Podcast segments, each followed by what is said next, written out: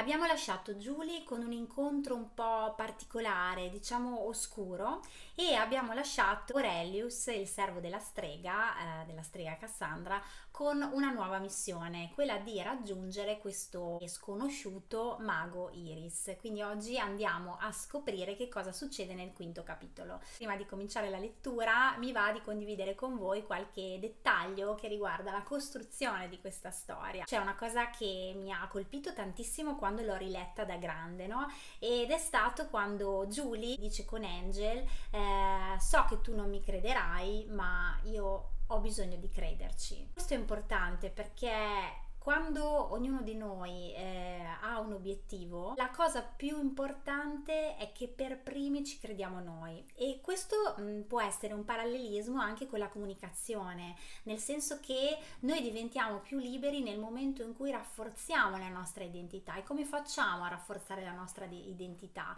Lo facciamo credendo nei nostri valori, nelle nostre potenzialità, iniziando per primi a credere su di noi. Questo è anche un aspetto che in un qualche modo può riguardare la creazione eh, di quello che vogliamo ottenere, dei nostri successi, del nostro percorso, della nostra vita. Quindi per primi dobbiamo credere di riuscire a farlo, di poterlo fare e poi lo facciamo. Come diceva eh, Walt Disney, se puoi sognarlo, puoi farlo. E questo è verissimo, io l'ho sperimentato nella mia vita. La cosa che mi lascia sempre un po' perplessa è che io la prima volta che scrissi quella frase la scrissi a 16 anni e eh, io non credo che a quell'età avessi tutta la maturità che poi ovviamente nel percorso della vita eh, ho acquisito attraverso le mie esperienze. Quindi questa è una cosa che mi ha sempre lasciato eh, incredula ogni volta che vado a rileggere questo libro ed è questo uno dei motivi per cui questa volta ho scelto di rileggerlo insieme a voi.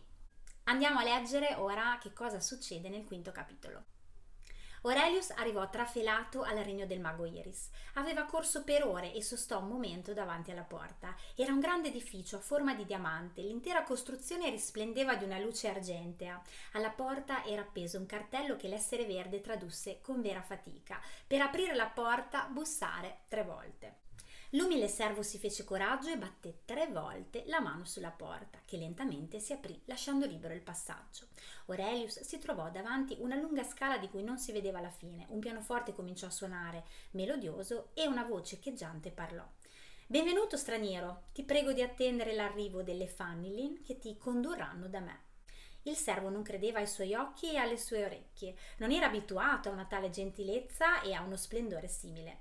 Quel palazzo era l'esatto contrario dello squalido posto dove viveva e non sapeva come comportarsi. Intravide due ragazze minute che scendevano le scale dirigendosi verso di lui. Indossavano un velo turchese che le avvolgeva e camminavano a piedi nudi. Gli si avvicinarono e gli presero le mani. Tieniti forte, piccolo essere, ti porteremo dal grande mago. Se hai paura, puoi chiudere gli occhi. Aurelius non riusciva a dire niente, si tenne forte e in men che non si dica si trovò dalla parte opposta di quelle scale che credeva infinite. Erano fermi su una soglia argentea davanti a un portone di vetro tempestato di pietre preziose. I battenti si aprirono mostrando l'interno del grande salone. Le Fanilin accompagnarono il servo innanzi al trono che sostava in mezzo alla stanza. Non vi era nessuno a parte loro ed il pianoforte aveva cessato di suonare. Aurelius si guardò attorno, il muro era ricoperto di mappe antiche e di carte geografiche. Sopra un banco si trovavano una piccola sfera bianca e una chiave d'oro. Il pavimento era composto di altre carte geografiche stampate su tappeti in pelle. Il salone era immerso in una luce biancastra e ogni cosa luccicava. Improvvisamente si materializzò una sagoma sul trono che prese forma. Era il grande mago. Benvenuto, caro visitatore, e rivolgendosi poi alle Fanilin, grazie mie dolci creature, ora potete andare, e indicò loro l'uscita. Fecero un inchino e sparirono. Allora, straniero, cosa desideri? domandò. Lei. lei è. Sì, sono io, il potente mago Iris. Ora dimmi, per quale motivo ti sei recato fino a qui? Sono. Um, io. Non lo sai? Ebbene lo so io. Sei il servo di una perfida strega e, oh, lasciamo perdere, se vuoi il diadema puoi scordartelo. E sospetta ad un'altra persona e tu semplicemente non sei lei. Spiegò il mago solenne. Ma lei come sa tutto questo? Io so tutto. Almeno sa dirmi se esiste un modo per comunicare con la terra? Sì e no. Rispose vago il mago. Cosa significa? Esattamente ciò che ho detto. Se avrò voglia di dirtelo lo farò, altrimenti tornerai ancora una volta perdente dalla tua padrona, disse il signore. Ma se ti preoccupi di avvisare la vecchia Clorinega, non farlo. Lei è già al corrente di tutto. Devi solo attendere che arrivi al castello. Ma come puoi sapere? Sono un mago io, ricordi? Ora vattene. Attendo due persone molto importanti e non ho bisogno di seccatori tra i piedi. Torna al tuo nido e aspetta. E il mago svanì d'improvviso, lasciando il povero Aurelius solo nel salone. Nel bosco dei sospiri, in una stanza buia e squallida, gorgogliavano intrugli e pozioni maleodoranti. La vecchia donna del bosco aveva riunito al suo cospetto l'intero plotone di esseri malvagi, a lei molto fedeli. Era un'assemblea importante, dovevano decidere come reagire alla chiamata della strega. Cassandra mi chiede aiuto? Strano, non l'aveva mai fatto prima. Ero io a doverle strisciare i piedi umilmente. Non mi è mai piaciuta quella donna, cari piccoli figli miei, ma questa volta credo che sarò dalla sua parte. I mostri che circondavano il tavolo di lavoro l'ascoltavano silenziosi, mormorando tra loro di tanto in tanto. Erano devoti a Clorinega che aveva dato loro il prezioso dono della vita. Dopo lunghe notti di impegno e di ricerca, la vecchia donna del bosco, selezionando piante speciali, aveva creato quelle bizzarre creature ed ora lavoravano per lei con la massima dedizione. Devo cercare la complicità dei due ragazzi, oppure è meglio che arrivi prima di loro dal mago? Avanti, mie creature, consigliatemi. Una di loro, un essere molto robusto e con lo sguardo sicuro, mormorò qualcosa che la donna percepì immediatamente. Grazie, piccoline, avete ragione. Diventerò loro amica e unendomi a loro arriverò dritta dritta nella terra eclissata. Sorrise compiaciuta, aspettami Cassandra, presto avremo molto da fare, noi due. Si guardò intorno cercando qualcuno, puntò poi gli occhi su un grosso ragno. Jacatra! Tu li metterai fuori strada, esclamò, introducendo un liquido in un recipiente nero come la pece. Giacatra era la sua vedova nera di fiducia, le assegnava i compiti più difficili ed essa non aveva mai mancato a nessun incarico. Clorinega sussultò quando un'idea le sfiorò la mente. Mettiti subito al lavoro, quando la fanciulla si dimentica della pietra, la sua volontà ti permetterà di sottrargliela. La nera creatura si spostò lentamente ed uscì dalla dimora della vecchia donna, pronta a compiere il suo dovere. La notte era ormai calata sul mondo e i ragazzi procedevano nel loro viaggio stanchi e affamati. Il sentiero era ancora lungo, ma Angela adocchiò una grotta che poteva rappresentare un'ottima scorciatoia. Ce la fai a correre? chiese alla ragazza che quasi non si reggeva più in piedi. Non credo proprio, sono molto stanca. Vorrà dire che ti porterò io, esclamò sollevandola di peso. Ma che vuoi fare? Non vorrei passare attraverso la grotta con me in braccio. Tu che dici?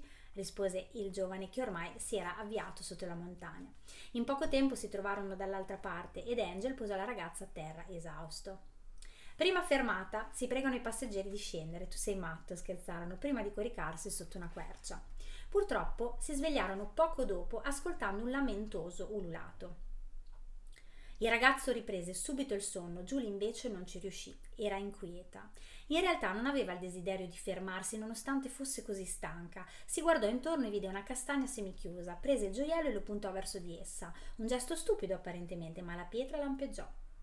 A quel segnale la ragazza capì che doveva aprire la castagna, lo fece e vi trovò un messaggio. Il regno del mago lo può vedere solo colui che sa di poterlo trovare. È necessario oltrepassare il muro irreale.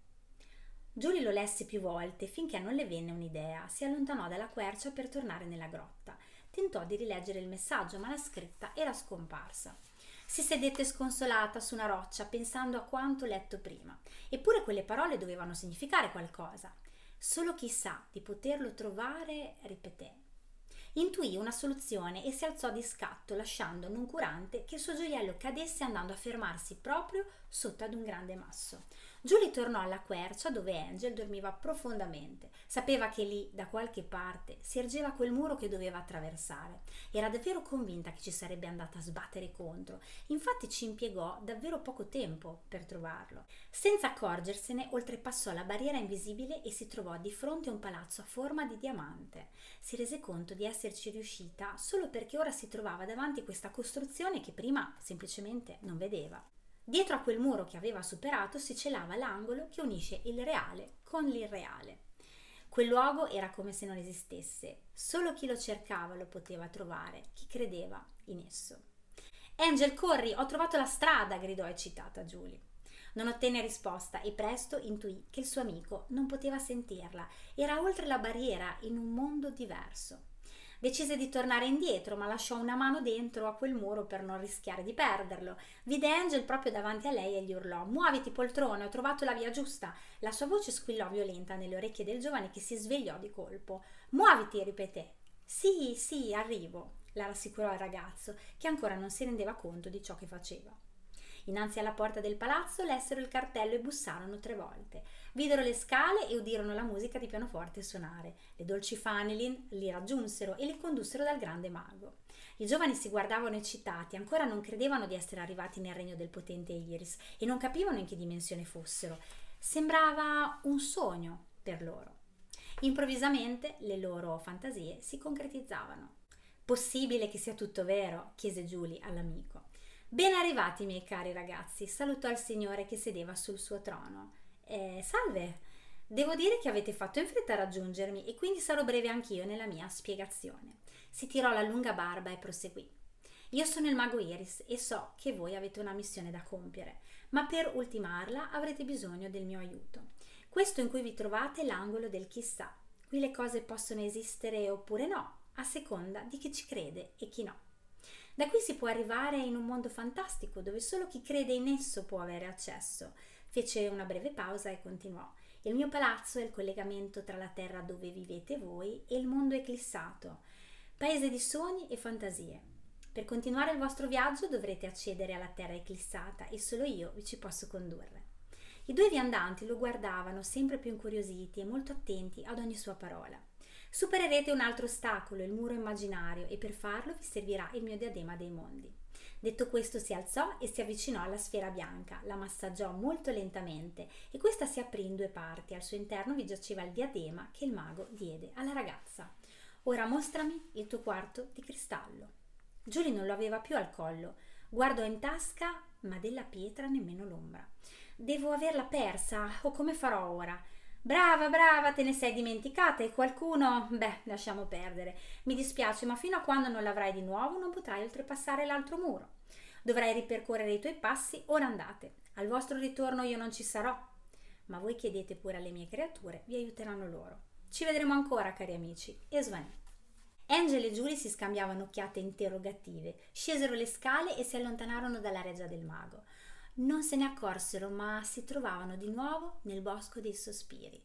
Accidenti, questa non ci voleva Angel. Già, ora dobbiamo cercare la pietra che hai perso. Ti ricordi dove potresti averla lasciata? Non so, forse vicino alla quercia, non ricordo bene. Proseguirono per un breve tratto, ma improvvisamente si bloccarono. Qualcosa di invisibile impediva loro di andare oltre. Ai! Giulia vi aveva appena sbattuto contro. Di cosa si tratta? Prima non c'era niente qui e ora non possiamo passare. Non mi convince Angel, ho paura. E calciò nel vuoto, ma si fece male. Si trattava di una barriera che impediva il loro passaggio. Sembrava che il bosco dei sospiri fosse protetto da mura inviolabili. Ci sarà un modo per entrare, dobbiamo assolutamente trovare la pietra.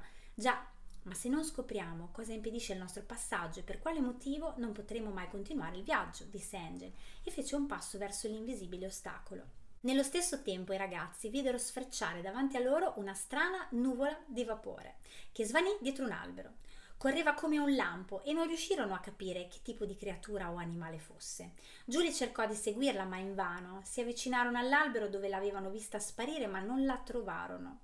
All'improvviso eccone un'altra a sfrecciare nella loro direzione, seguita da altre due. Erano le creature schiumose viscidi esseri che potevano trasformare un uomo in uno di loro, soltanto sfiorandoli con la schiuma che ricopriva interamente il loro corpo. Sbucavano da un arbusto e sparivano dietro un albero ad una velocità incredibile. I ragazzi non se ne resero conto e senza pensarci, incuriositi da questi strani esseri, si erano di nuovo inoltrati nel bosco dei sospiri. Sembrava che la barriera che li respingeva fosse scomparsa, ma loro non se ne preoccuparono. Continuarono a seguire queste creature, speravano che potessero condurli verso la pietra. Dopo poco tempo i ragazzi non videro più nessuno e le creature schiumose si erano ormai dileguate e nell'aria c'era qualcosa di strano. Julie percepiva una certa tensione, tutto era silenzioso, neanche il vento soffiava più tra gli alberi. Si trovavano sicuramente vicino al cuore del bosco. Gli alberi diventavano sempre più fitti e la vegetazione più rigogliosa. Camminavano su un sentiero delimitato ai bordi da erbe di ogni specie. Improvvisamente la ragazza si sentì mancare il terreno sotto i piedi e cadde in un buco che si era formato dove camminava. Si aggrappò forte al ragazzo che cercò di aiutarla, ma lei sentiva che qualcosa la tirava verso il basso. Per quanto tentasse di uscirne, non vi riusciva. L'attrazione verso il fondo del burrone era più forte di loro. Julie, tieniti a me, non mollare la mia mano, gridava Angel disperato. Doveva salvarla, ma non era in grado di pensare per trovare una soluzione, cercava solo di tirarla fuori da quella trappola. Angel, non ce la faccio, qualcosa mi. Non riuscì a finire la frase, la sua mano scivolò e lasciò quella del ragazzo. Così finisce il quinto capitolo del Sibilo della pietra.